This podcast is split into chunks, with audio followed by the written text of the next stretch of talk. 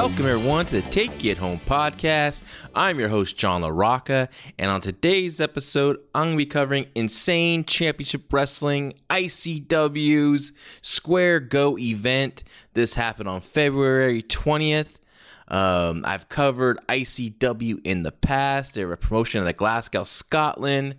They have a, a, a lot of talent on their roster, a lot of really good talent on their roster and some talent that are so so.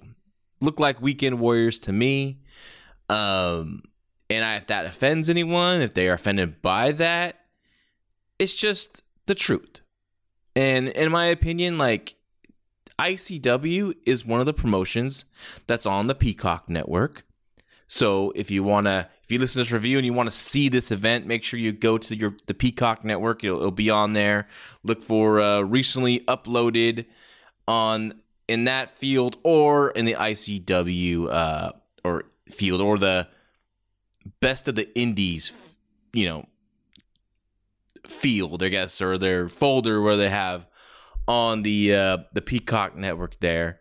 But like you're on Peacock, you're on the WWE Network you're in a position to be seen by the WWE and potentially earn a contract through the WWE, either for NXT UK or maybe NXT, or you know, or even maybe the main roster. You just never know, right? So if you, sh- so the the weekend warriors I'm talking about, the weekend warrior looking wrestlers I'm talking about, if you just come out and you're just looking like, you know, blah with no tan, no muscle tone, you know, just look like any old dude on the indies, like why why are you wasting this opportunity? But there is a lot of great talent on this show and in ICW, and that's who I really want to focus on here and talk about. And we are going to talk about this is a special event. It's one of their biggest events of the year. Um, the Square Go is a Royal Rumble match, and it's a it's a Royal Rumble match, but the winner can also earns a title shot within 12 months. So it's like Royal Rumble slash Money in the Bank gimmick just in one match. Another stipulation in this match and it's really just pointless, really, is there'll be five weapons in this match. So we'll talk about that when I cover Square Go. That is the main event of today's show. Now, let me talk about some stuff coming up um, on the Fight Game Media podcast. Plus, again, it's five dollars. Join our Patreon, support our what we're trying to do here at Fight Game. We got a lot of great content for the people of the fight game. If you want your pro wrestling content, we got that on the Patreon. If you want boxing coverage, we got that. We got MMA a lot of great stuff. We have some special, like fun shows like uh, Gary, uh, Gary Gonzalez and Chris Dimitrio. They they do a um, uh, they did a Cobra Kai podcast. Um, so there's a lot of fun that we have on the Patreon, and again, it's five dollars. A lot of great uh, content creators and a lot of really good shows. So please give us a shot and support. It definitely helps, um, and I definitely help sport. Garrett and I, Garrett and I, Garrett Gonzalez and myself, we do a Raw 1998 recap show. We follow it uh, weekly. We're leading up. We're, we're close to. Uh, we're coming up on the go home show to WrestleMania 14, the historic WrestleMania, which featured the main event between Stone Cold Steve Austin versus the Heartbreak Kid Shawn Michaels for the WWF Championship, and of course Mike Tyson was the special guest enforcer referee. Now, let's get into the show. ICW Square Go happened on like again February 20th, 2020 this year. I don't know, gosh. It's been a wild week. Let me just before I jump into this show, um, you know, I like many people, I've been working remotely for a very long time. And here in California, uh, things eased up with the mask and all that. And so my work decided it's time to return back to the office, which was a bummer for me because you know I have a little bit of a drive, not a lot of not a big commute like a lot of a lot of people make these ridiculous commutes. I don't have that. Now I'm not not I'm not complaining about that my commute. I'm complaining, complaining about is the gas prices right now, or like here in California, nearly six dollars a gallon. So it's just you know it it hurts the pocketbook going back to the office and and also you know going back to the office, I am vaccinated, so I don't have to wear a mask. And and what happens within uh, what is it? The on yeah Thursday night, I get a phone call from my HR department. Let me know that I've been potentially uh, been in contact with someone who just tested positive for COVID nineteen, and I was just just shook my head, and I could not believe this, right? I'm like, this this is why we should have gone back to the office just yet. If we we're going to go back to the office, I believe we should do a hybrid schedule. Um, and I just shook my head. I just saw a really good friend of mine for dinner, so I had to call him up and let him know. And you know, I get concerned because I'm really worried because I have a family. I have three young young kids, you know, and you know, I want to protect them and I don't want to bring anything back to them. This has already happened to us a couple years ago when at the height of the uh, pandemic and it was, you know, a rough go. Luckily, I didn't have severe uh severe issues. My my my issues only lasted like I know, like 2 days the most and my kids had like a fever for a day and then they were fine and, and my wife she you know we know she got it because she lost her she lost her smell, and um, you know, so we all had it. It just sucked, and it ruined a lot of stuff that we had planned um, coming up. You know, I had to literally wish my daughter, hap- my youngest, her, on her first birthday, sing her happy birthday with FaceTime because I was in the ro- the bedroom quarantining, right? So, you know, I just we had a lot of stuff coming up again, like we always do, like everyone does, and I just didn't want it to happen again. Luck, I luckily for me, I tested myself. I waited 24 hours. I came up negative. I did stay at a home test. I'm gonna test again on Tuesday before I have to go back in the office. I got a quarantine for five days, so you know there's a weekend coming up. So you know, so so so Monday and Tuesday I will be working remotely again. Which hey, I prefer that anyways. So it so it's been a week, man. Just a week of and I'm just like spent. so if I get a little frazzled here and there, that's that may, this might that might be part of it. But I feel great. I'm so happy to see the negative test. I felt great all day before I even took it. So I think I'm good to go, but I'm going to continue to monitor myself and continue to show some distance from from anyone else and be responsible. So, okay, let's talk about some wrestling. Let's talk about ICW Square Go. Uh, the first match was for the ICW Tag Team Championship. It was the Kings of the North defending their titles against the former champions, the 9 9, and this was casket match rules. Now, uh, it's kind of weird that these teams had a casket match. The reason why it's a casket match because the Kings of the North, which is Bonesaw, what a what a name, and Darren Corvin uh, had a funeral for the nine nine on ICW's Fight Club show. So that's the reason why they're doing a casket match. Um, I would just book this a street fight, but it's a little different. Whatever. I don't think a casket really fits these two tag teams gimmicks, but I'm not really a street fight fan either or a casket match fan either, but I will say I thought this was a, a good match. It only went 9 minutes and 47 seconds. That's a great time for a match like this. You go any longer, it starts running long and, and it's just a lot of nonsense. So keep it short, a good 10 minutes, 8 to 10. They do some fighting and you do the finish and you're good you know, you don't overstay your welcome. That's what they did. So I really appreciate that. I like that about this. So that that was well booked.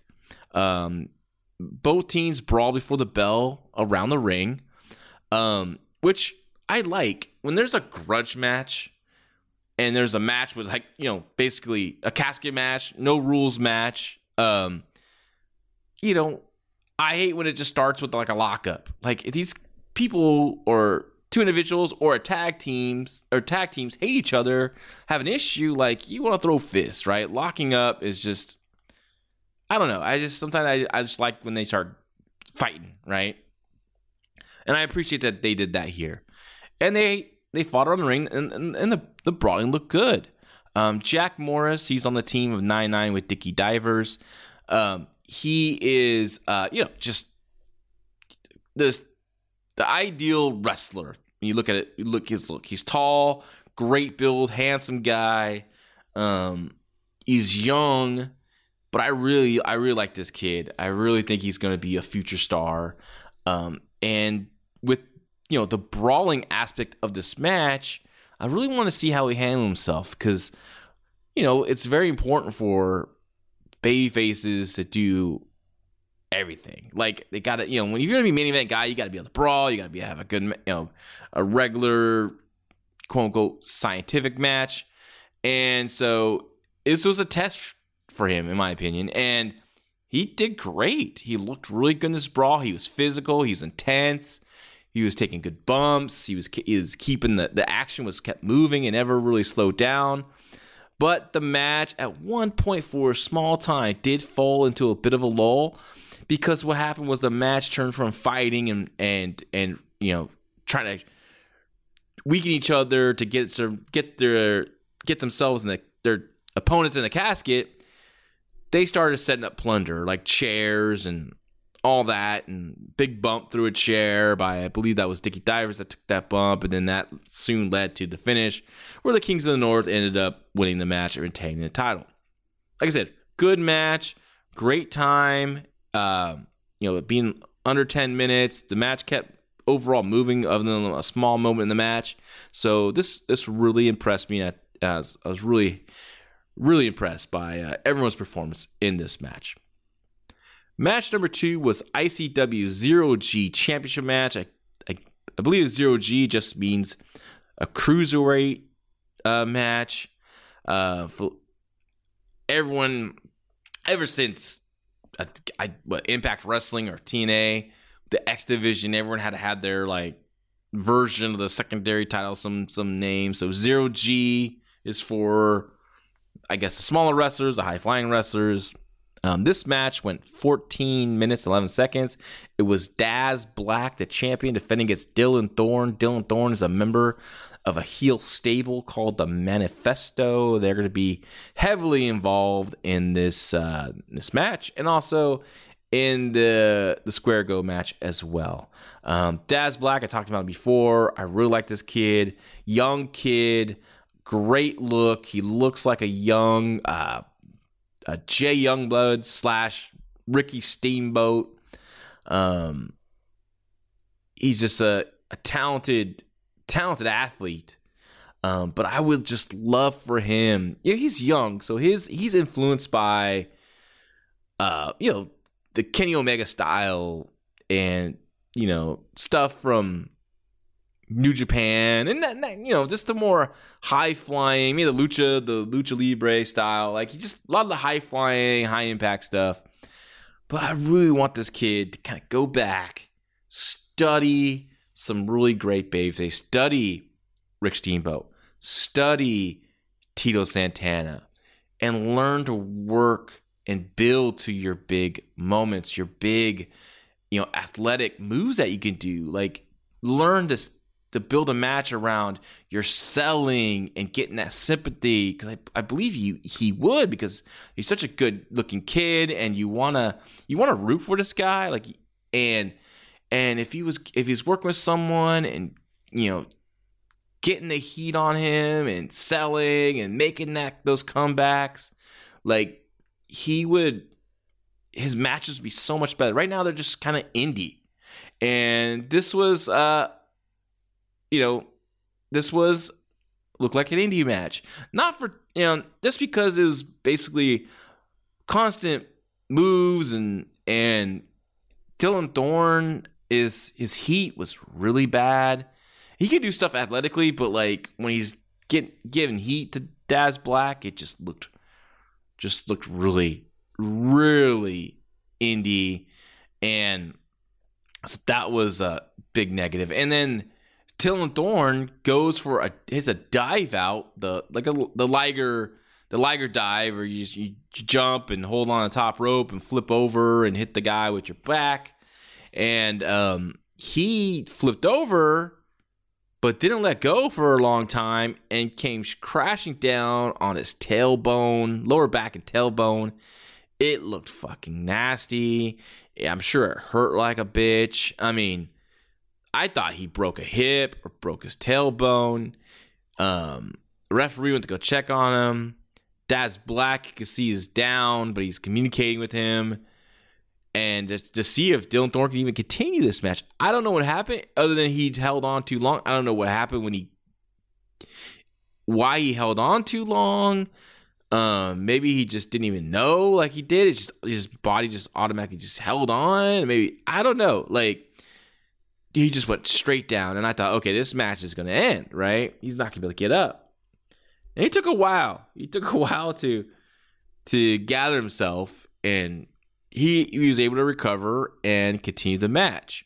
Now, recover, I put that in you know air quotes here because you know that that had to be a son of a bitch and he had to hurt the next day for sure. So I hope he's okay. Um, but he ended up, you know, making a getting back in it and continuing on the match. Um, halfway through this match, the manifesto leader, ADM, comes out and he stands on the ramp, on the top of the ramp, right? So he's just watching this match with his, you know, his underling Dylan Thorne versus Daz Black. So Daz Black, he starts making his comeback. He's he's he's working towards hitting his hitting his finish, and he's about to deliver it. And ADM starts just takes a few steps down the rampway. This distracts Daz Black, who ends up uh, who ends up getting uh, taken advantage of. This this distraction was able to, for Dylan Thorne to take advantage and and finally hit his finisher, which I believe was a shooting star plus, if I remember, which was you know pretty nutty after after that bump he took, and and so he won the title, and I'm like, man, poor poor Daz Black just really came off looking like a geek. That's just not the finish to do here. Um, you don't, you didn't it wasn't any heat for this. It's just ultimately he he looked like a geek. And Daz Black should not be looking like a geek. He's one of your top young baby faces that you, a, a, guy you should be building around, right? A guy that should be one of the, the the guys you should build around. And and I just you know if you're gonna take the belt off them, like you got to do something bigger than this. You got to do something that's really gonna get some heat. Like, and I was thinking, well, well what I do, you know, John, as a former booker, I was thinking like they could have just, you know, during the casket match, they wheel out the casket. It was up against ringside. Underneath the casket is one of the members of Manifesto who goes under the ring. So he's under the ring for the opening match was the and he's under the ring for this match, obviously. ADM comes out like like like he did at at the uh, top of the rampway as a finish starts, as Daz back up to his finish, ADM doesn't just take a few steps and stop. He goes to the ring, jumps on, jumps on the apron. The referee starts yelling at uh, ADM to get down. His back is turned. At this point, the member that's hi- of Manifesto is hiding in the ring. He pops up. Him and Dylan Thorne hit a double team move that's put Daz Black in position for then Dylan Thorne to hit his shooting star press. One, two, three. I actually prefer him not to hit a shooting star press and get the one, two, three. I think after the double team, you just quickly get the you quickly get the pin right after one, two, three. Cause like that that just get you more heat if they cheat to win like that but if you go and still do the shooting star press, which is, you know, it's an amazing move, a great athletic move. So it's just to get a pop for being a great athletic move. So you don't want to pop there. You want heat there that the heels cheated the bay face at the title. So this match was, you know, uh, a little disappointing, and I thought they could have done way better to protect young uh, Daz Black here, and and like I said, kind of just came off as a geek at the end, and and I would never do that to Daz Black. Match number three, ICW Women's Championship match, a triple threat match. Um, this match went nine minutes forty four seconds. Oh, the Daz Black Dylan Thorne match that went fourteen minutes, um, and I think 17 seconds or something like that. Um, but this match here, like I said, ICW Women's Championship match, triple threat. Um, went nine minutes, 44 seconds. It was Angel Hayes, the champion, versus Molly Spartan and Lizzie Evo. Now, I'm not a big fan of three way matches, four way matches, multi man matches. You know, it just, we just, they're all the same, right? They're just all the same. They go forever. And I'm just not into it. And a lot of times, like, they just don't deliver anymore for me. Some maybe do, but this one did, right? Um, and I, I, I was expecting in this match like Lizzie Lizzie Evo, she's really good. I mean, I believe she's I believe she's signed with NXT, NXT UK now.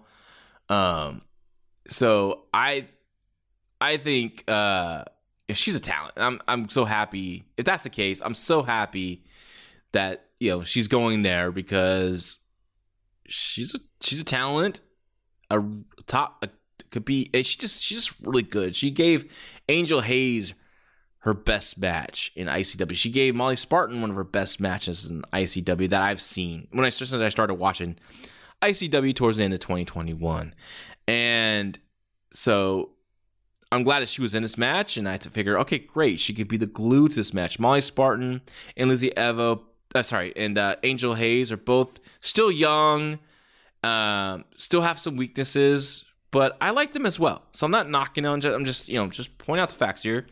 And Angel Hayes, she's a champion. She's a small bayface champion.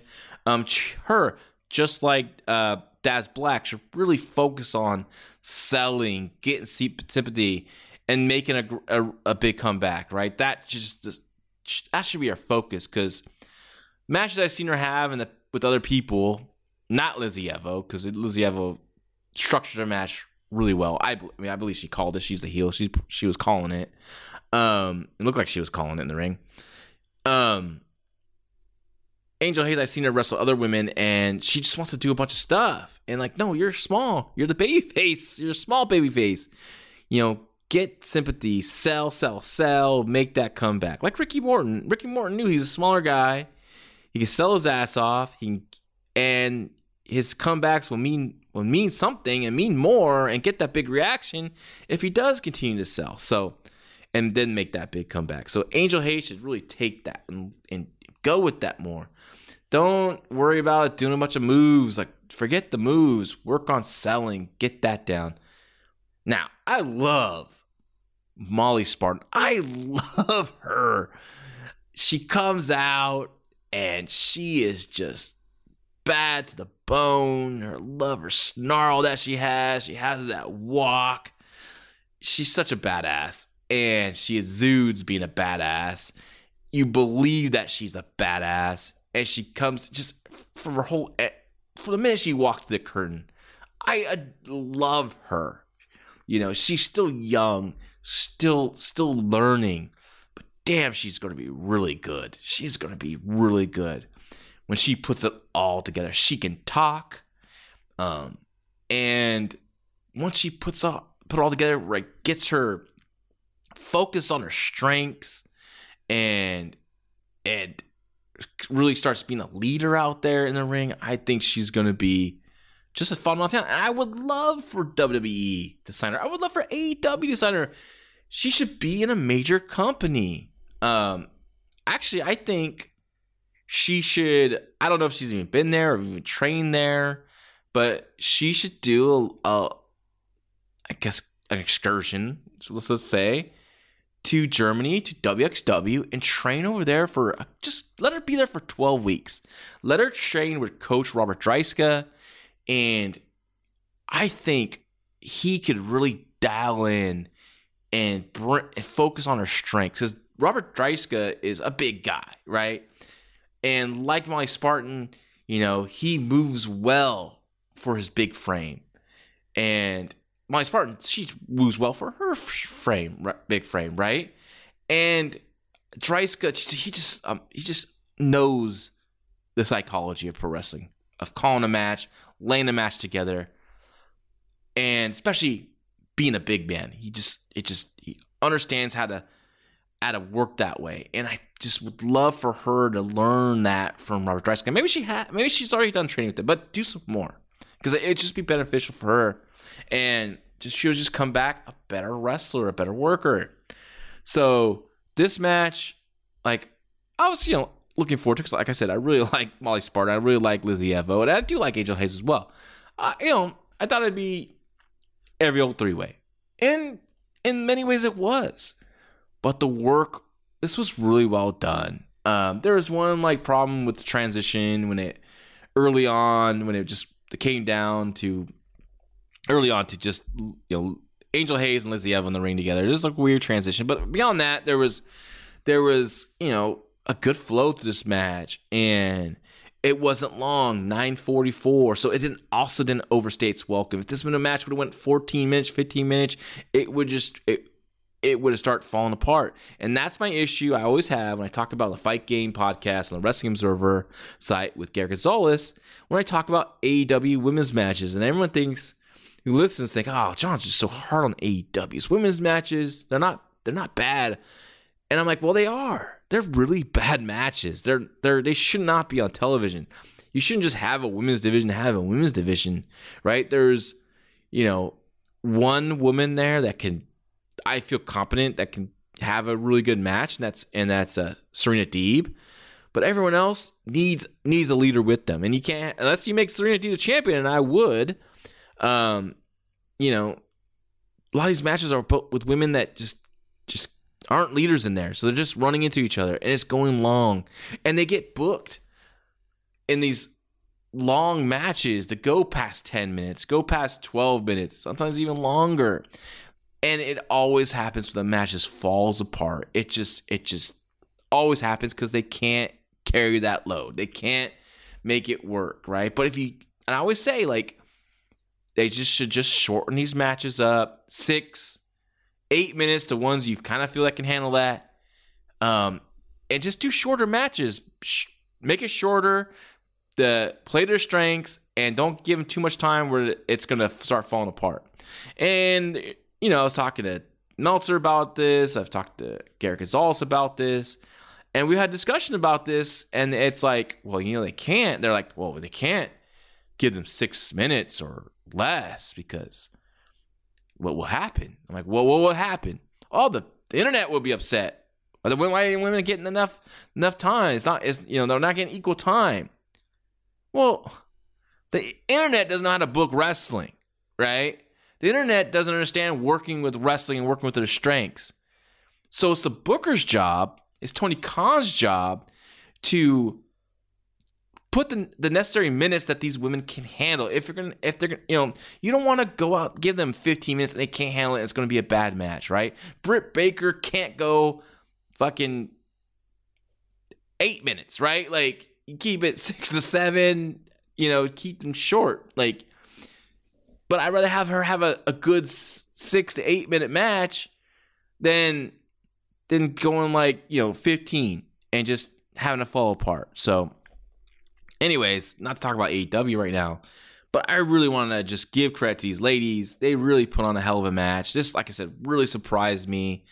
Um, yeah, I thought I thought it'd be fun, and and I, as I like all three women, but I just didn't I didn't know it would be this good, and it was really good. So shout out to all these all these three women's performance. They all they all came through and put on a hell of a match.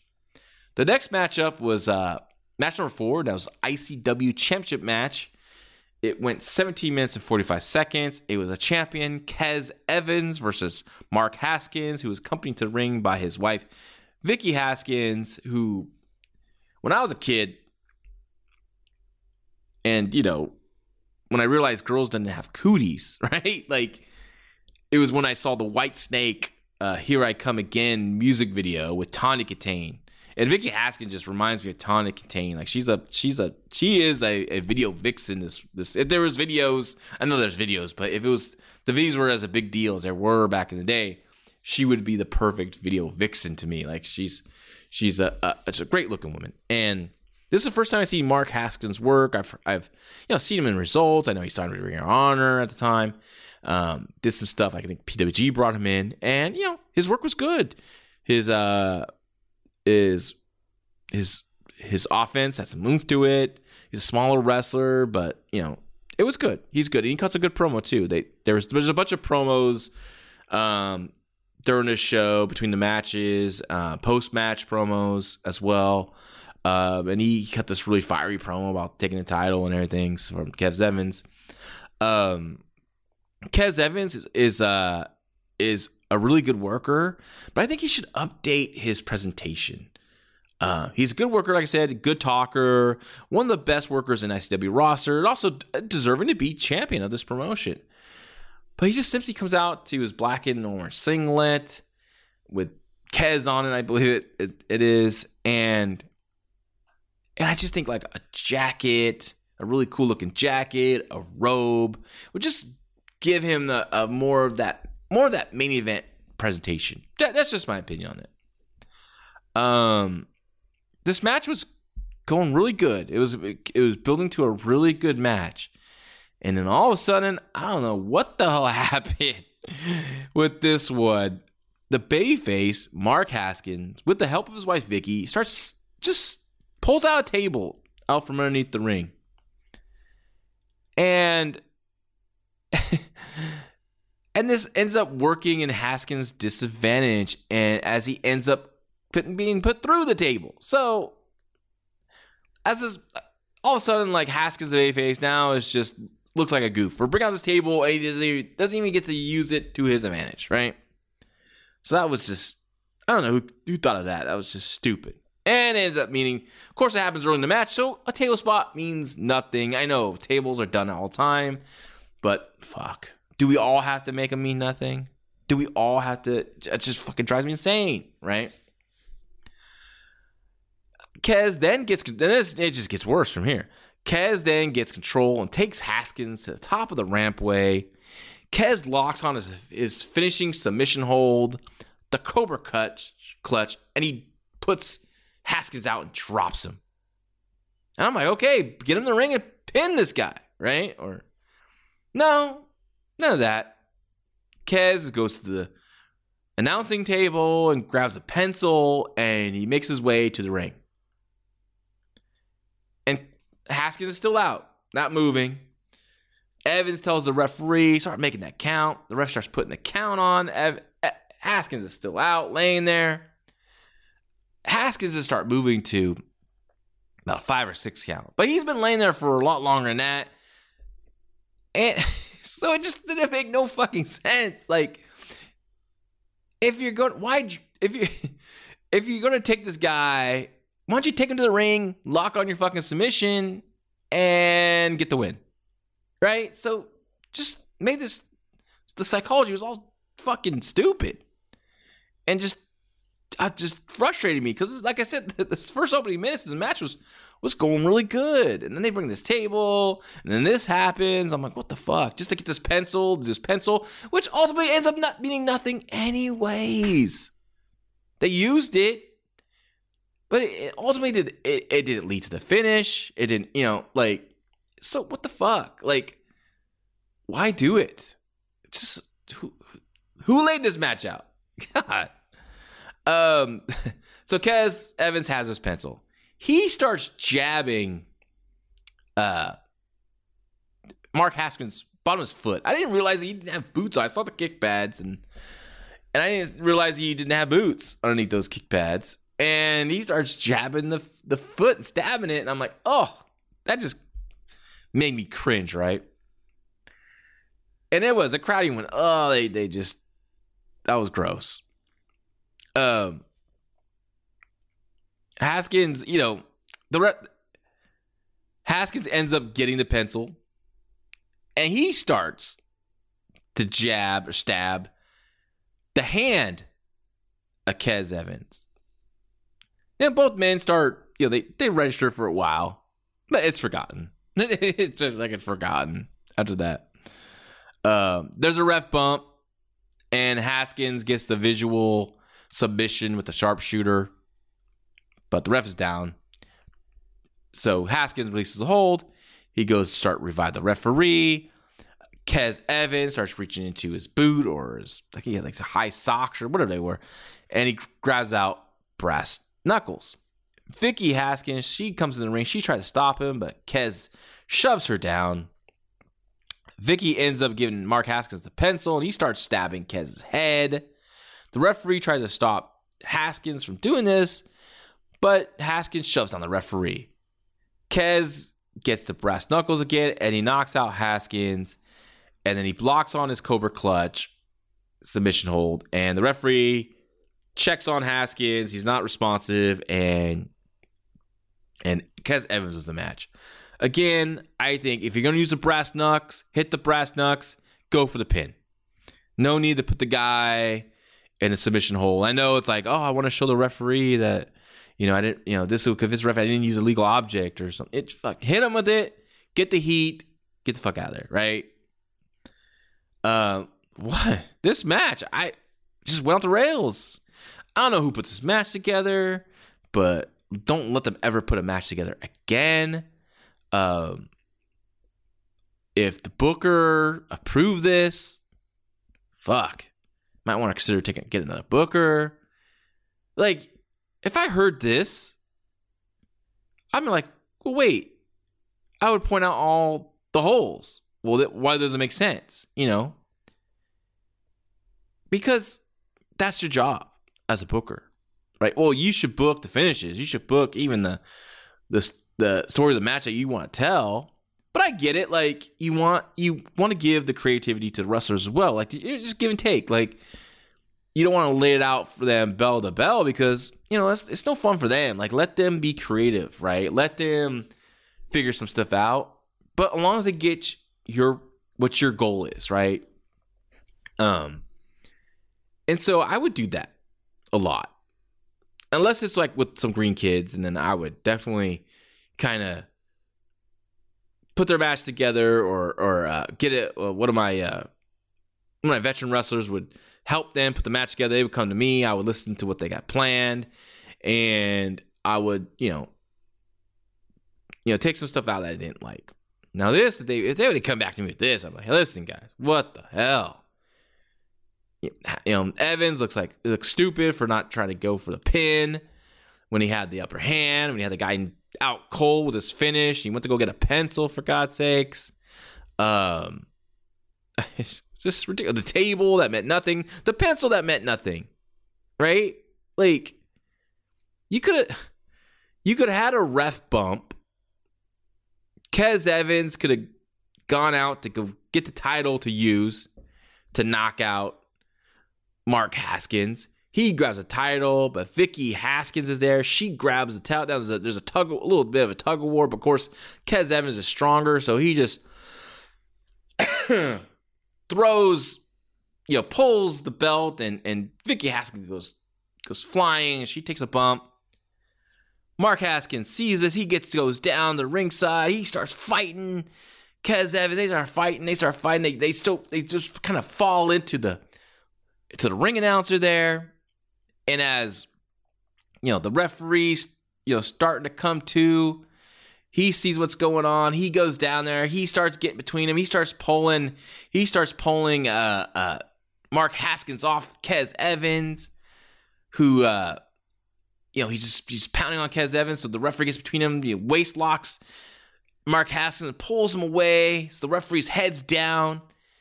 Kez Evans could take a pen or a pencil from the ring announcers that he's laying on, takes that, he jabs that son of a bitch in Mark Haskins' eye.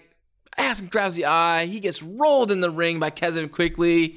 Kevin gets a tight fucking pin, one, two, three. The referee doesn't see, you know, and that's it. And then Kevin gets the fuck out of there. If you want to use that, that would make the pencil mean something. So The table meant nothing. The pencil meant nothing. Fuck. At the end of the day, like no one, this got no one over. It was it was a big, complete mess, in my opinion, and that's disappointing because these guys are good workers. Really disappointed. Next up was the main event. And I looked at the clock. I'm like, damn, that's a long time. So this is going to go an hour. This thing went an hour and 13 minutes and seven, sec- seven seconds. So very long time. And that's cool. I mean, I like Ro- one of my favorite matches, giving matches, has always been the Royal Rumble. You know, I just thought it was the coolest thing when I first saw it in 1989. I didn't see the original in 88, but I saw the my first one was 1989.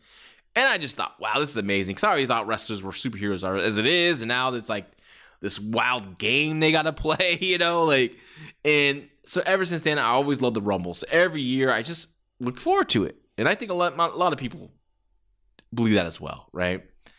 Um, and and and so I I I looked forward to this Rumble because I like them. I like them. I love booking them. They're fun to book.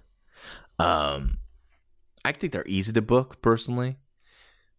And I'm, I never, I told this, I think I've told a story before, probably on, not on this show, but on the Fight Game uh, Media Podcast, I told a story. I was working for a promotion called Pro Championship Wrestling. They're at Oroville, California. It's up north. It's a small town. Um, Pro Championship Wrestling had this great building, the, the Murphy Center. Um, and they're drawing like 500 people. Like at the time, and, and what this was 2007, like that's a big crowd, right? Like where a lot of indies were doing like what 100, you know, 125. Um, you know, it wasn't a hot period for indie wrestling at the time. And I was at the time working as a pro wrestling manager, and so we were. Uh, I was from All Pro Wrestling, and so All Pro Wrestling worked with Pro Championship Wrestling. Guys from Pro Championship, the good ones, came to APW, and you know APW wrestlers went up to uh, Pro Championship Wrestling. So and I always looked forward to going to Oroville. You know, Oroville is not much. Not it's a, there's a beautiful section of Oroville, like, but there's also a lot of like bad meth head looking sections, right? But but this crowd, well, I loved about it because the crowd was like an old school wrestling crowd. They just loved to cheer the bay face and boo the heel. Um, you didn't you didn't need to do much to get a pop. They'll just pop from hearing the, the the bam of the of the of the mat. So a, a nice, beautiful, hard body slam would get a great reaction. So the booker, the promoter was uh, Zach Reed, who also was the uh, main event wrestler of the Mr. known as Mr. Primetime. His booker was James Haight, who I really like. James Haight's a good, good guy. Good, good guy and I always enjoyed seeing him and talking to him when we go to shows and um so you know I and my the guys I would go up with my my the guys that my my crew I guess you know my crew guys I worked with you know we used to call each other the San Jose crew because all of us came from Sound or the San Jose area so uh, it was uh, myself uh, Tito Aquino uh, Derek Sanders and and um, JJ Perez and referee Tom Castor, who's now currently refereeing for NXT. And I get to the building, you know, put my bags down, shake hands, wait for direction. And we're moving about the ring, you know, we're still early. And James Hayes comes, hey, Laraka, come here. I walk over. He has this paper out. So I feel it's like, you know, it's a book. She wants to go over what he wants today. I know we're doing the Rumble, we're in that, and that's what I think that's all where we did that that show. And I get there, hey, what's up, man? And he's like, hey, man, can you help me book this Rumble? And at the time, I, I, I wasn't booking at all. I was I just started as a as a pro wrestling manager, and and I love James, so but I was inside livid because though I got thrown into being a pro wrestling manager, um, it wasn't what I really wanted to do. It just opportunity came about and I did it, and I was you know pretty good at it. I, I thought, and you know, and I had a lot of fun doing it. A lot of fun entertaining the crowd, work with the working with the guys that are great guys that I manage, and great guys that we worked with. Just just a lot of fun. Love round the crowd. And but my my my passions always was the creative side of wrestling. So I one day wanted a book. I never thought I would because you know those are hard jobs to come by. And and even and even today, like it's even like like does anyone hire fucking bookers anymore? Like it's like the promoter and they book everything, right? Look at Tony Khan, right? He's he's he's a he's he'll, he'll tell you he's a booker. He's the booker. He's the booker. So I'm sure he bats stuff around to the people, or you know, I know like CM Punk stuff is booked by him because you can tell it makes sense and it's logical. Um, but like like no one no one hires bookers. The the it's usually the promoter. It's yeah. So I'm not booking anymore. Like I said, I stopped booking APW in 2019, and like I, you know, once I had my third baby, I was like, I need to take a break. I, I you know, it's hard to, you know, I don't want to leave. My, my wife's going to be so busy. We have three little ones, and I don't want to be that just running around and you know make a little money at booking, and and it was it's cool, cool pay, but like nothing I can like. I have to do it right, like like, like so so I took a break from that, and I I do miss it, and you know if an opportunity does come around, and you know, I, I would love to do it again. But right now, I'm just having a great time talking wrestling on the podcast, Taking Home podcast, and the Fight Game Media podcast. Um. So, anyways, so but but the Booker in me at the time was livid because I would think about stuff all the time, angles, storylines, match finishes, cutoffs for matches, fucking everything when it comes to creative, right? In ring and outside it was my passion. And here I am, and I, like I said, I love James, great guy. But fuck, man, like this should be done like a week ago at the least. At the I would have stuff booked out like two weeks advance for the show started. Like I have everything ready, and if shit came up, shit came up, and I and I would have to change. But like, because I thought about it daily, I would always think about it till the day of the show. Just kind of keep replaying the matches, replaying what I want to have done in the head. I would, I would put music on and you know walk around my room for hours going through the show from the beginning to the end and make sure I get that right the right feelings I want accomplished at the end and and like it was just a passion of mine.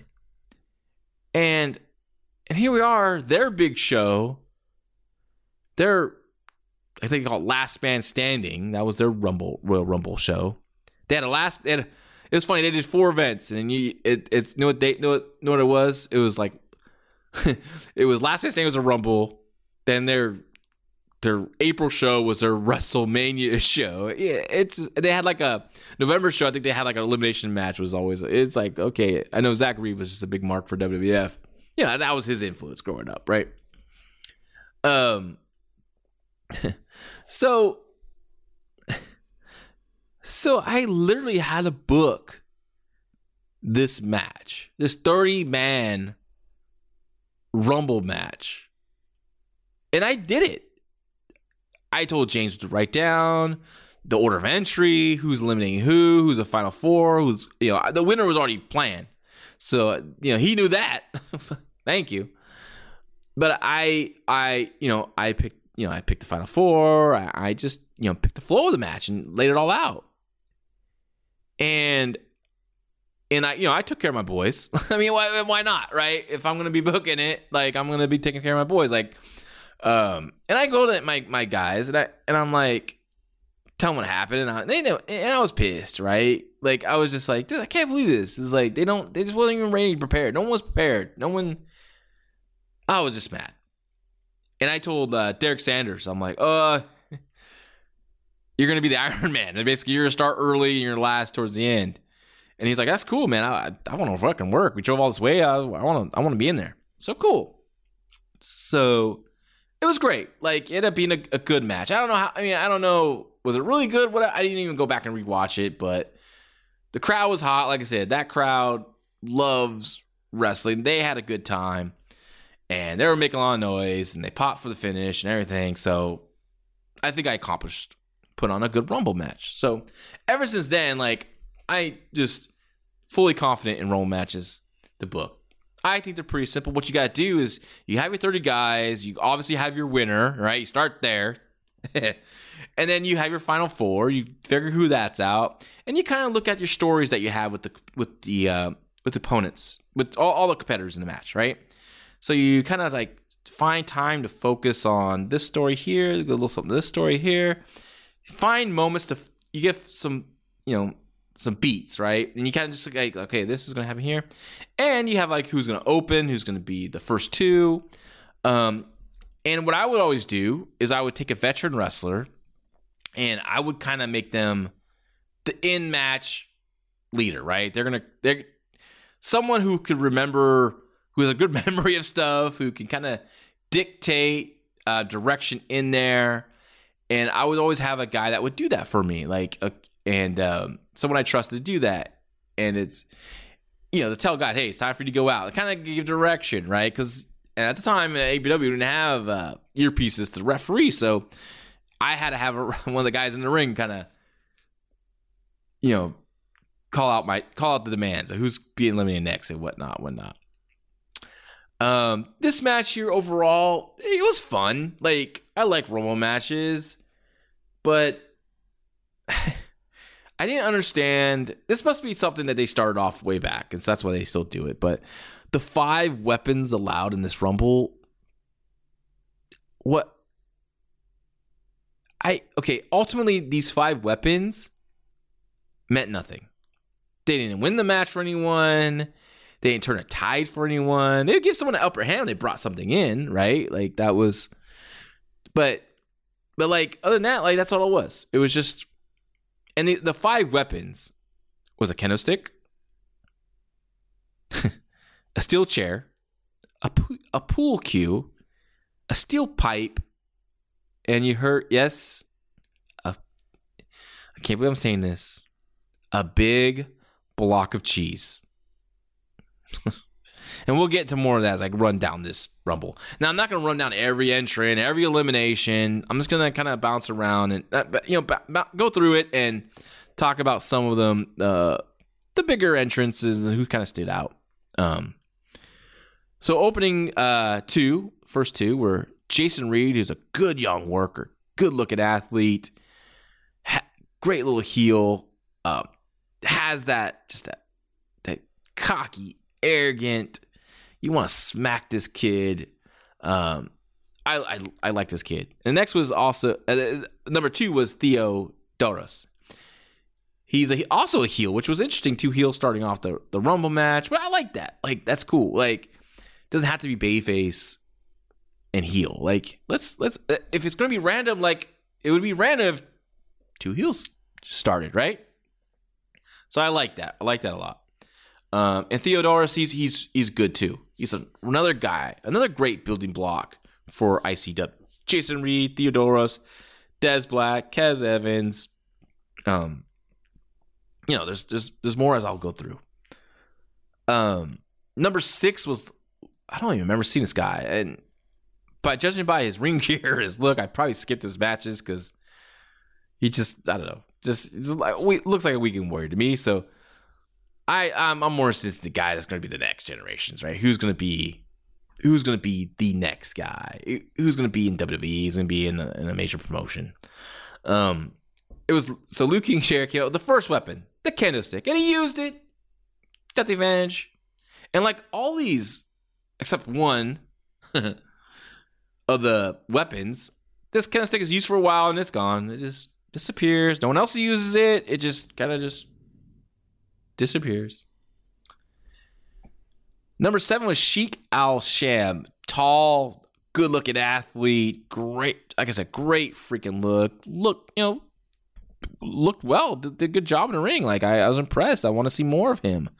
Why is this guy not signed to WWE? They're looking for, you know, talent from the Middle East, and he should be there, right? Um, I thought he performed really well. Number 10 was Chris Bungard. He's the uh, MA fighter who had a really good match with uh, his debut wrestling match with Jason Reed at the Fear and Loathing event in November.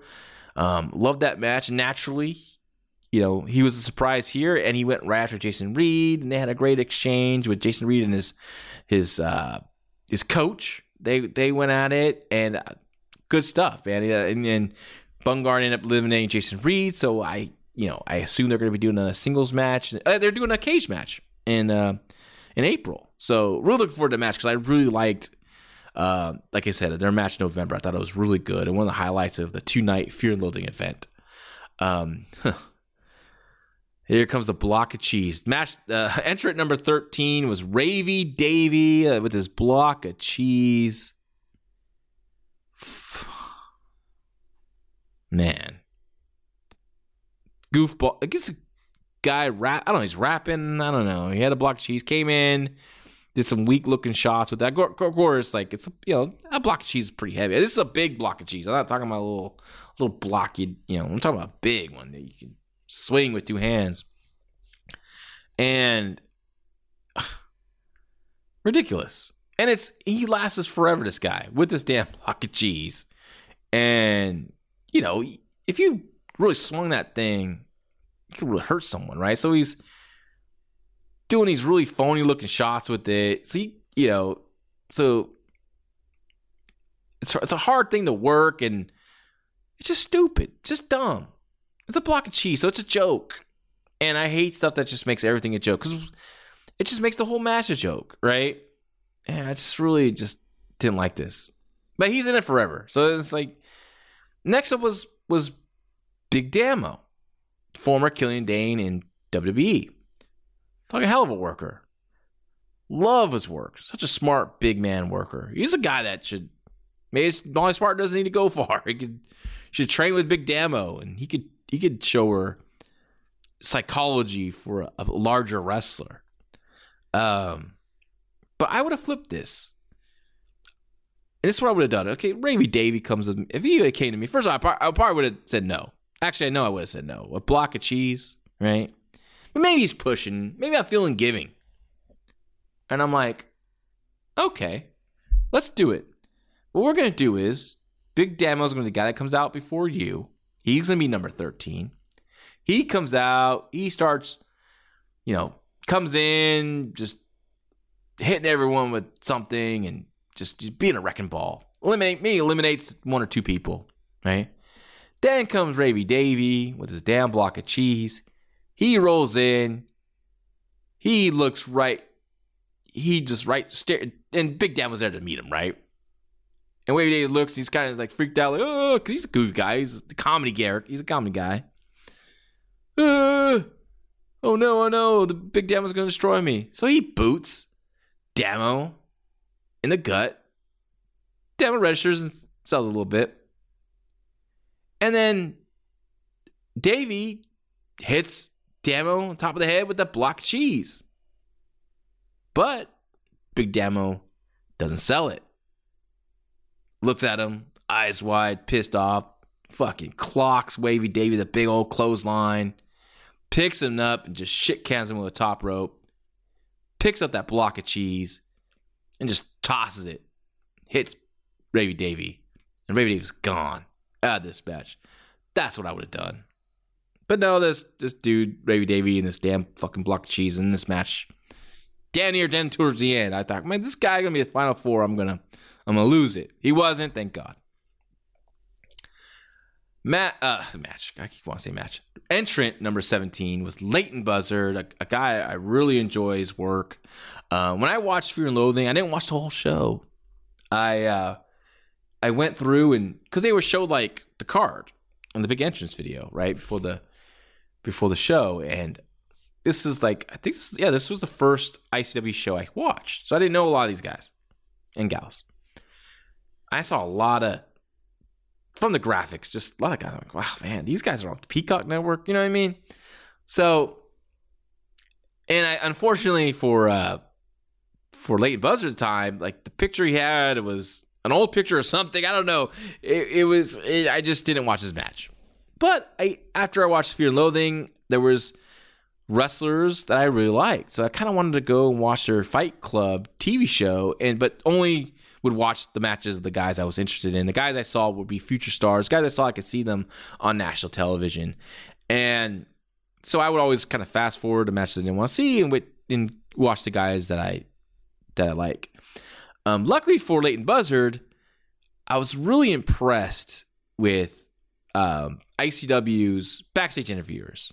I forget the girl with the dark hair's name, but my favorite one is Jen Louise, who wasn't on this show. I don't know where she was. I mean, I couldn't believe it because she's so good at her job as a backstage interviewer. I just interviewer. I just talked about her in the recent episode as my one of my dream team announce team uh, members. I would just love to have her for as a a, a backstage um, uh, interviewer. She's so good at job, and so you know, I always would just stop and watch the promos, especially from her doing the interviews because just I just wa- like watching her work. She's such a professional, and doesn't take she's not she doesn't stand out as a gimmick and doesn't take away from the wrestlers. She she she just really does her job really well.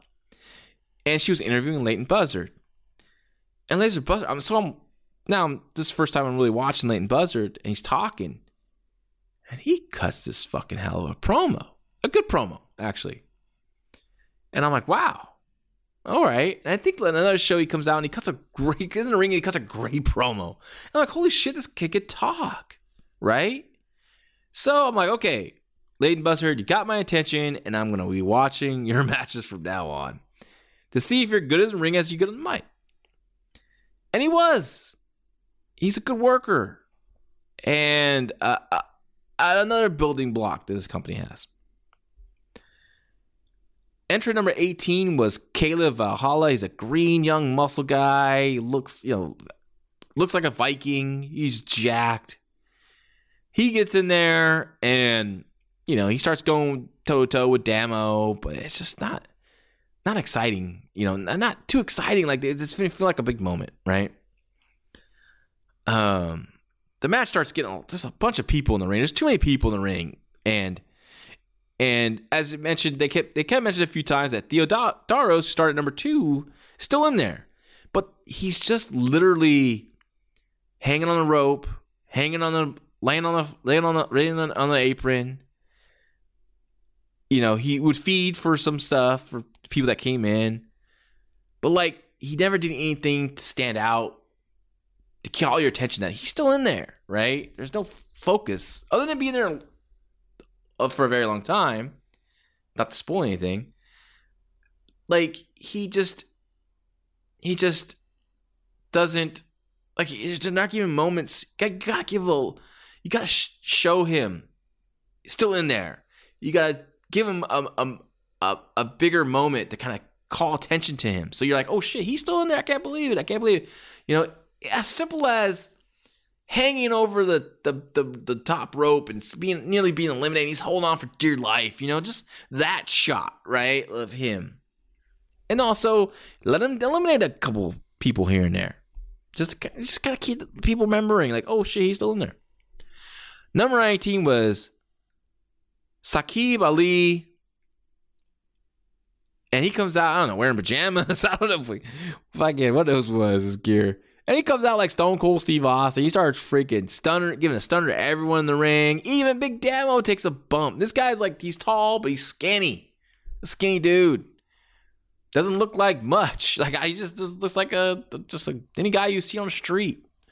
And he's fucking stunnering Big Damo. And Damo's taking a bump. And I'm like, what the fuck? If it was going to stop this guy from stunning everyone, it would have been Big Damo.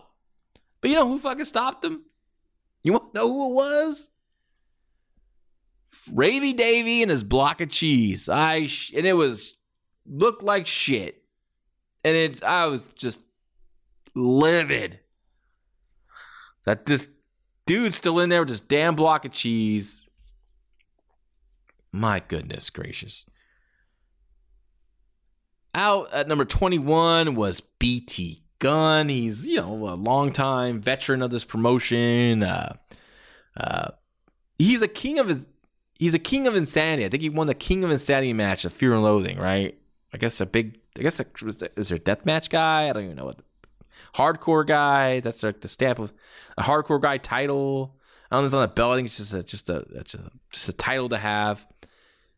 And he doesn't come out with any weapons. The the guy that's the king of the set, he has no weapons, right? That's that was weird. But he comes in there and you know starts cleaning house for a while. Doesn't eliminate. I don't think he. I mean, eliminate a couple people. Doesn't really stand out too much. Next was Andy Wild, the guy I really like. I talked about in the past. I really liked his. I like his work. I, li- I, I enjoy his matches in NXT UK when he goes up there and he and when he goes there and does stuff for NXT UK. Always puts on a really good quality match. Um, and before Andy Wild got in the ring, because you know he had a match with Damo at the Fear and Loathing, so there's history there, and that history is still continuing. Damo, who's the heel, he steps out of the ring, right? Under the under the top rope, so he's not eliminated. He steps out, sneaks out in the back, like so. As Andy Wild comes in, he starts suplexing everyone, right? And then as he suplexes his final guy, Big Damo comes from behind and clocks. What a what a what a good heel. That makes sense. That that that works, right? They start trading for a few minutes. Not not a few minutes, got a few seconds. There's a couple trades, well, back and forth. And then who gets between them? Who stops these two big guys going at it? Who stops one of your big feature future matches or who stops of your current programs? Who stops a match with one of your biggest stars? The guy who was just on T- NXT and WWE. Ravy Davy. Didn't have his fucking block of cheese. I don't know where happened to it. I don't know who had it. He gets between them. And they start double team Ravy Davy. I'm like, okay, let's get rid of this dude. Now this is the time. Get him out of there. They start put him in like an almost like a a swing, like you do with your kid. Like you you you your spouse would get one hand and one leg, and you get the other hand and leg, and you start swinging them, right? And Damo doesn't even have him by his ankle; he just has him by his pants. And he, Damo just dro- drops him and starts swinging at Andy Wild. So maybe they just realize this is just a bunch of shit. just just go do it. what I would have done here for Andy Wild and Damo, see, they're not winning it, right? This is their part to continue their story that's going to lead to a future match. I think they're going to be wrestling in a cage match as well coming up in uh, the in April. I think it's a whole show of cage matches, which uh, I don't understand because it's just one cage match. You got two matches is too many. Two cage matches too many in one show. A whole show of cage matches. I know Impact Wrestling did that in the past. Lockdown, I think they called their show, but it doesn't mean anything, right? Like you see. So what? what end up? So ultimately, in three hours, the full three, the cage match means nothing. But each cage match, oh, but each one's, one's one has weapons, one has this. No, means nothing. It's stupid. I don't know why people think this is a thing. Like, don't do it. You put your big feud in a cage match or a, a match that a cage match is needed, right? It, it it fits their story. Just don't put people in the cage match. Put people in the cage match. Uh, Jason Reed versus uh, Chris Bungard makes perfect sense. Chris Chris Bungard, MA fighter, fights in cages for his career. And Jason Reed, who's been this this this cocky ass heel, now has to go into Chris Bungard's environment, the cage, right? Like that's great. That should be the main event of that show. Lights out. You can make a big old thing of it, right? Not a full show of cage matches, but anyways. So again, this is just one moment of the the rumble of the rumble match. You don't have to. They don't have to be in there. So for Big Andy Wild and Big Damo, all you need to do is when Andy Wild comes in. I like what they did. Big Damo sneaks out the back. They should have focused. They should have had a shot of that. Like you got to go over everything with your production. Like I would sit down with our book or our production guys you know, pre-booking meeting, I would would call it. I would just get with the production team, and I kind of say, you know, try to get this shot, or you know, try to give them all the big moments to so the director could catch everything right for the video. So, so they should have caught a shot just Big Damo getting out during Andy Wild's entrance. You see it in the background, right? and the, and the, the thank goodness the play play guys did bring it up, but like you see it like to the left. If you're not if you're not looking, you're not seeing it, right? Like you have to focus on it to to make it mean something. And focus that he's hiding out and waiting to waiting to take advantage of Andy Wild not looking. And I can Andy Wild have him come in, have him suplex a few people in the ring, have him eliminate at least one person. Um, and then once he starts looking like he's gonna suplex maybe a, a heel, maybe Theodoros at this time, maybe he look like he's gonna launch him. Um, that's when Big Damo strikes from behind, right? And then let him start swinging. Both men, boom, boom, right in the middle, boom, boom. Give them space. Boom, boom. Focus is all in them. It's fast. It's bam, bam, bam, bam, bam. Then they, they start working their way towards the rope. Bam, bam. They both tumble over the rope. Then they're both eliminated, right? And they start fighting to the back. Bam, bam, bam. Now you get referees that's trying to get between them. Now you get officials trying to between them. And that essentially happened. They both ended up fighting, getting close to ropes. Someone else eliminated them. They both tumbled out. They both fought off, but there's no, no one was really trying to stop them. It just they just fought off, just fought off, and it meant it doesn't mean anything, right? it needed to be chaotic. It need it, it, you really. It sh- I should have been the whole focus on this match. So that was that, and there could have been so much to this. It didn't have to be like it's not about Andy Wild getting a lot of minutes in the Rumble. It's, you know, it's not about that. Like it's about continuing their program. Because you, you, like I said, the Rumbles is a bunch of different little programs that are happening, but you have your winners. You know, you have and you you get focus and you're doing stuff to lead to future business. So this is what this is what would have been one of them for me. Like okay, okay, we're building a rematch with Big Damo versus Andy Wild and so this is what we're gonna do, and that, and I would lay out the scenario I, I did, just said here, a few seconds ago, and like I said, this just meant nothing from. Just end up meaning nothing, and I, it just it's a bummer because the guys are really good, and that and that should be a big match. It should and it should deserves its attention. Uh, entrant number twenty three was my girl, Molly Spartan. I don't know. She has a and she comes out with one of the weapons, a steel chair. Not where, not sure why she was in this. Honestly, she didn't need to be at all. Maybe just the pop of a woman entering the the rumble. But hey, I'm not gonna knock it too much because you know why? Molly Spartan looks a lot tougher than a lot of these guys that I don't even mention their name because it's not worth mentioning in this recap of the Square Go match. Like she just, I mean, she's more badass than a lot of these, you know, like these dudes on this roster, right? So I'm believing she's going in there and sticking around and be able to fight with anyone. A couple of the guys and not, you know, a bunch of other guys. I just not. Oh man, those are the weekend warrior guys I'm talking about. Um, so she comes with a steel chair. Okay, she's, you know, I get it. I can see her bringing a weapon. Now, now, by the way, there's no rhyme for rhyme or reason why five wrestlers have have weapons. Like, why do they get to do it? Why can't someone else get it? Like, is there a lottery?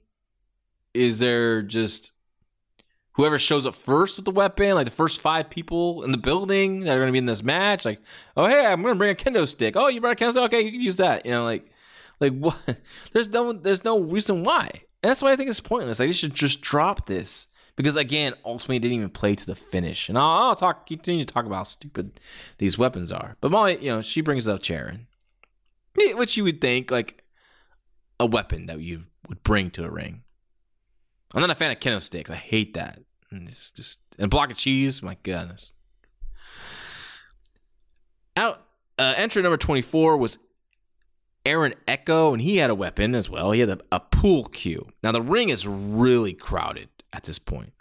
He's in there swinging this p- pool cube, and people are feeding him, and and it's really dangerous because like anyone that's not looking or paying attention could just get that pool cube, just slap in the back of the head or hit him in the eye. Or they're not looking, and it just it was very dangerous. Echo's like a tall guy, like wears street clothes. he's presented as a badass in ICW.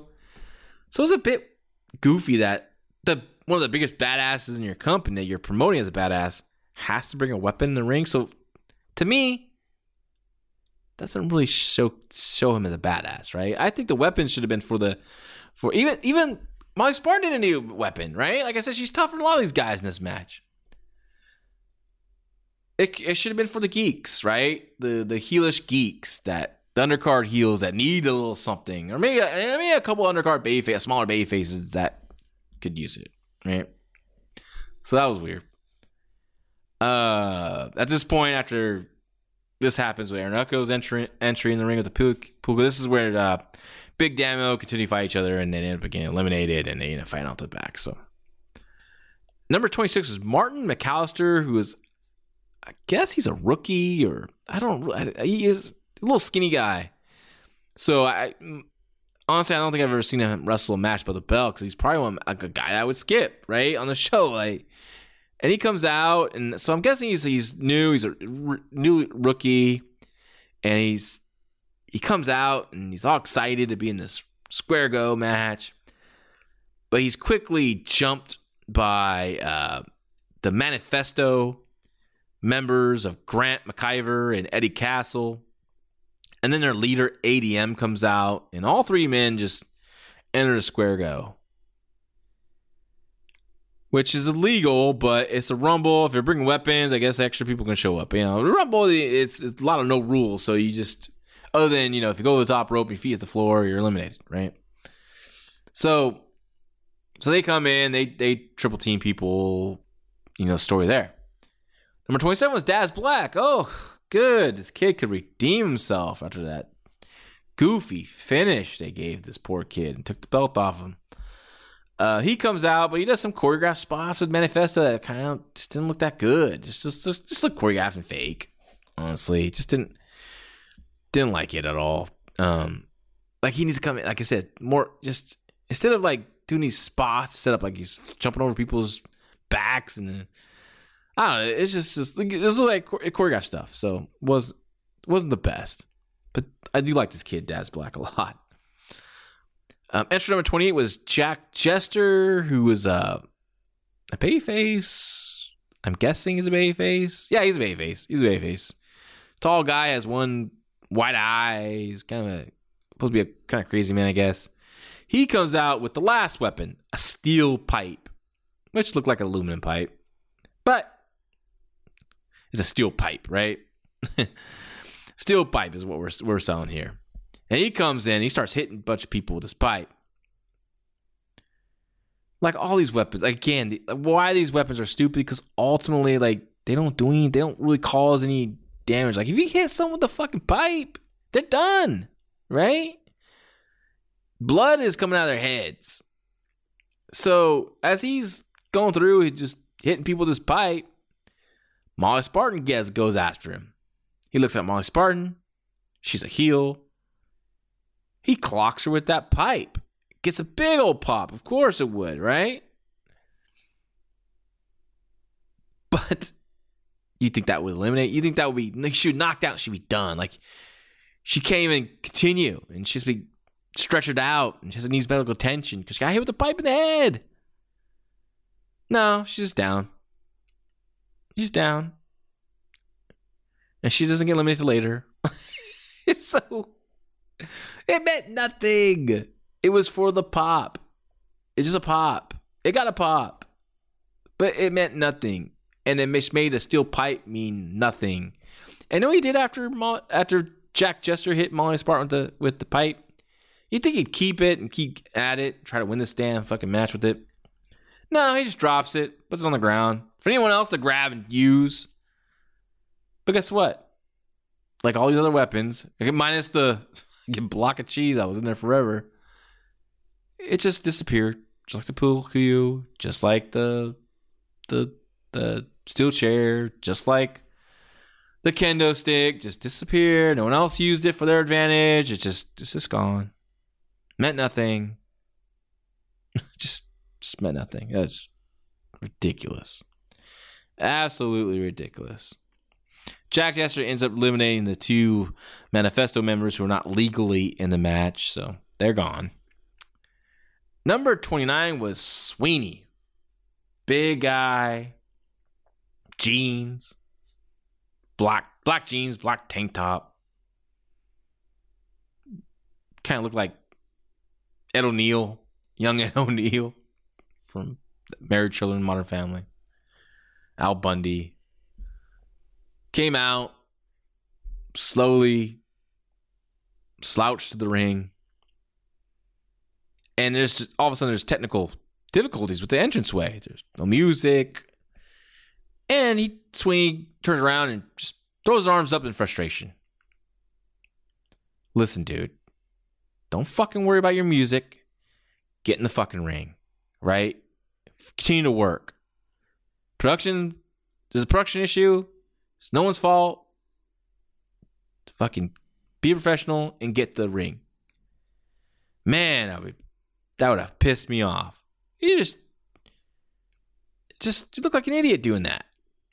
If he came to me in the back, oh man, and would told me like, oh man, what my music? I'm like, well, fuck your music. You know, like it doesn't matter. Get in the ring, start doing your thing. Shit. I'll be a mark, man. Like, God. So that just like it made me livid. Just made me livid seeing that. And then he gets in the ring and he starts. Yeah, and people start feeding him for his clothesline that looked like crap. He's not, you know, doesn't gear back, doesn't put no body language to it, doesn't put no oomph to it. Just, just, just, just throws his arms out, hits a guy. Molly Spartan comes up from behind him. Yeah, she's okay. I mean, she's, you know, the, the like I said, the pipe didn't do anything. She's not bleeding. She's not doesn't have fucking yeah, she's fine. I'm glad. I'm glad she's fine because, you know, but like, it was like, like I'm saying, like, it meant like the steel pipe. She got hit in the head and it meant nothing. so, like I said, Sweeney's backs to Molly Spartan. Molly Spartan grabs him by the shoulder, like the left shoulder. She's gonna spin him around, right? To probably give him a forearm or give him a punch or whatever she's about to do. But he just kind of throws a back elbow because he feels someone touch him. Boom, back elbow. Boom. Gets no reaction the crowd. Zero. Just happened. Why? Because they already saw her got hit with the pipe and, and she's fine. Right? Like, so what the fuck's a back elbow? Big, you know, big deal. He turns around and he feels bad about it. whatever. He gets eliminated. Whatever. Match number. Uh, match number. God, I keep saying that. Entrant number thirty was Levi. Wonderful. Like, like he just like this. You know, look like a decent athlete, but this seemed like a like you know a wah wah for I got number thirty. Really, you know, it, it didn't win. It didn't. It wasn't at the end. Or didn't feel like it didn't do wasn't a game changer. Just nothing. Did, you know, didn't didn't come out and use it to his advantage, being the last man in, right? You think so? It, uh, number thirty should be saved for someone of importance. It doesn't have to be a top top guy, but someone that people actually kind of care about. Maybe, maybe this crowd does, but from the reaction, it didn't seem like they did. Like it wasn't a big reaction. So um, the final four were Leighton Buzzard, Theodoros, who, like I said, lasted for this whole time. Again, wasn't really featured. It was talked about and mentioned here and there for the commentary. Like they are doing a great job. They were actually pretty entertaining in this match. I thought whoever said Jesus Christ was just popped me big time when the, the damn cheese was in. How the best part of the cheese was that that line. I just thought it was hilarious. Um, Leighton Buzzard, like I said, Theodoros and BT Gunn and ADM. I don't know if ADM would be my final four of this. I would have picked someone else. ADM is like that uh, Sakir Ali guy, a tall, lanky guy. You know, he's pale white, long hair, beard. He's like a tall, he does look like a tall Charles Manson, right? He's that kind of, he's a cult leader. That's his gimmick. But he doesn't look intimidating at all. He's just tall, like and skinny, like no no muscles. Just just wears a shirt, you know. And his and his work is just horrendous. Just his selling was just awkward, and his his heat was like crap. I, I don't know why he's in this position he is. Like, I, maybe he's a manager, but not in the ring. Uh, so that was so I would have picked picked someone else. You could like you could told the manifesto story, their story within the match, and you wouldn't have to use it. For, you wouldn't have to. I wouldn't have it for the final four. But I mean, if I watch ICW Fight Club, and we'll see how it works going forward with that with the manifesto. But unless they're working with someone I like, I'm not going to watch a match of this. Just, just I'm just not. sorry. Um, Kez Evans, the ICW champion, comes out and he grabs BT Gunn's wrist. He starts trying to pull him out. So think 1992 Hulk Hogan and trying to pull out Sid Justice, right? And this is basically essentially what they did, the same kind of thing. Like, so he's trying to, Kez Evans trying to pull out BT Gunn. The referee's trying to stop Kez Evans. Finally, uh, uh, Theodoros comes up from behind. And, uh, oh no, sorry, excuse me, sorry. ADM comes up from behind and eliminates uh, BT Gunn. Yeah. And then Leighton Buzzard and Theodoros, they end up double teaming and clotheslining ADM over the top rope, who lands on his feet like the Undertaker. he stares him down and is angry and, just like you know, just not believing this guy at all. He's just I believe the Undertaker could do that and look badass doing it, but uh, so it comes down to Leighton Buzzard and Theodoros and they have a good little match to kind of finish it off. Good little finale here. Both really good young workers, good athletes. They kicked up the tempo. Uh, Buzzard hit his 450. Uh, Daros hit his flying elbow drop. Um, this was good stuff. And Buzzard hit a Uranage and then popped up and like did the stare, his arms out at him, like, come on, get up. And and and then end up tossing out, just throwing out Theodoros. I think this is a little critique here. Leighton Buzzard should hit the Uranage, grabbed him, get a big rebel yell, ah, just toss him out. Like had to be all one. Like it just looked awkward. Like you just, yeah, you know. Like, like, like it should have been all quick, bam, and then elimination, and then you soak in the tears. Then you, you know, like he fell his knees and arms out, and just, you know, that's what. It's just kind of like kind of the momentum just kind of dropped for just a tad. It, it, was a tad, but it felt like a big, big time, a big drop, and so that's just my critique. But I'm glad Leighton Buzzard won. He's a, he's a good, good talent, and um, him versus Kez Evans, you know, as a future title match, it's it's just it's a good match. It really is. I'm looking forward to I'm looking forward to that. So, uh, so that's that was ICW Square Go. So thanks very much for uh, uh, listening. Uh, it was a it was a a lot longer show than I expected, but you know it's a rumble, it's an hour long rumble, so I had to go a little extra. I had to go I had to go a little longer here to talk about everything, and I kind of broke into some stories and I had to really dive deep because there's a lot of issues with this, the matches and some of the psychology just was just way off the page, man. And and so I wanted to point out those and talk about those and give what I would do. I hate when there's people that like, you know, that was stupid. what would you do? Oh, well, that's why you think it's stupid, right? So I had the experience of a booker for, you know, started booking in 2008 and stopped in 2019, you know, so um, many years of booking and and uh, and so you know my opinion is valid here, and so I wanted to point out the booking mistakes, and not, because I, I love booking, I love laying out a show, I love all that. That's my favorite. That's my passion, and and so there's a lot of a lot of a lot of issues here with a lot of stuff, but the guys I really like all stood out, and they all look good. I wish some of them got a little better moments, but you know it's just it is what it is. But I look forward to continuing watching ICW and watching my favorites and watching them grow as workers and hopefully see them on the you know a bigger stage than ICW. ICW is a good stage, but I mean you know I mean, everyone wants to go make that big big money, and I, I hope they do because they're talented. And so, so yeah, it was a lot of fun, and I hope you guys enjoyed this. Again, I I'm sorry again for a longer show, but I hope you stuck around and the and listened to it. Please give me a follow on Twitter, LaRoccaJL. That's L A R O C C A J L. Give me a follow. Um, and uh, let me know what you think thought of the show. Did it does pique your interest to check it out, Square Go? Did you did you agree with my critiques? Did you or was I off? What what do you think they're a little wrong? You want to talk to me about it? I'm left definitely love to talk to you about anything about the show and the other shows I covered.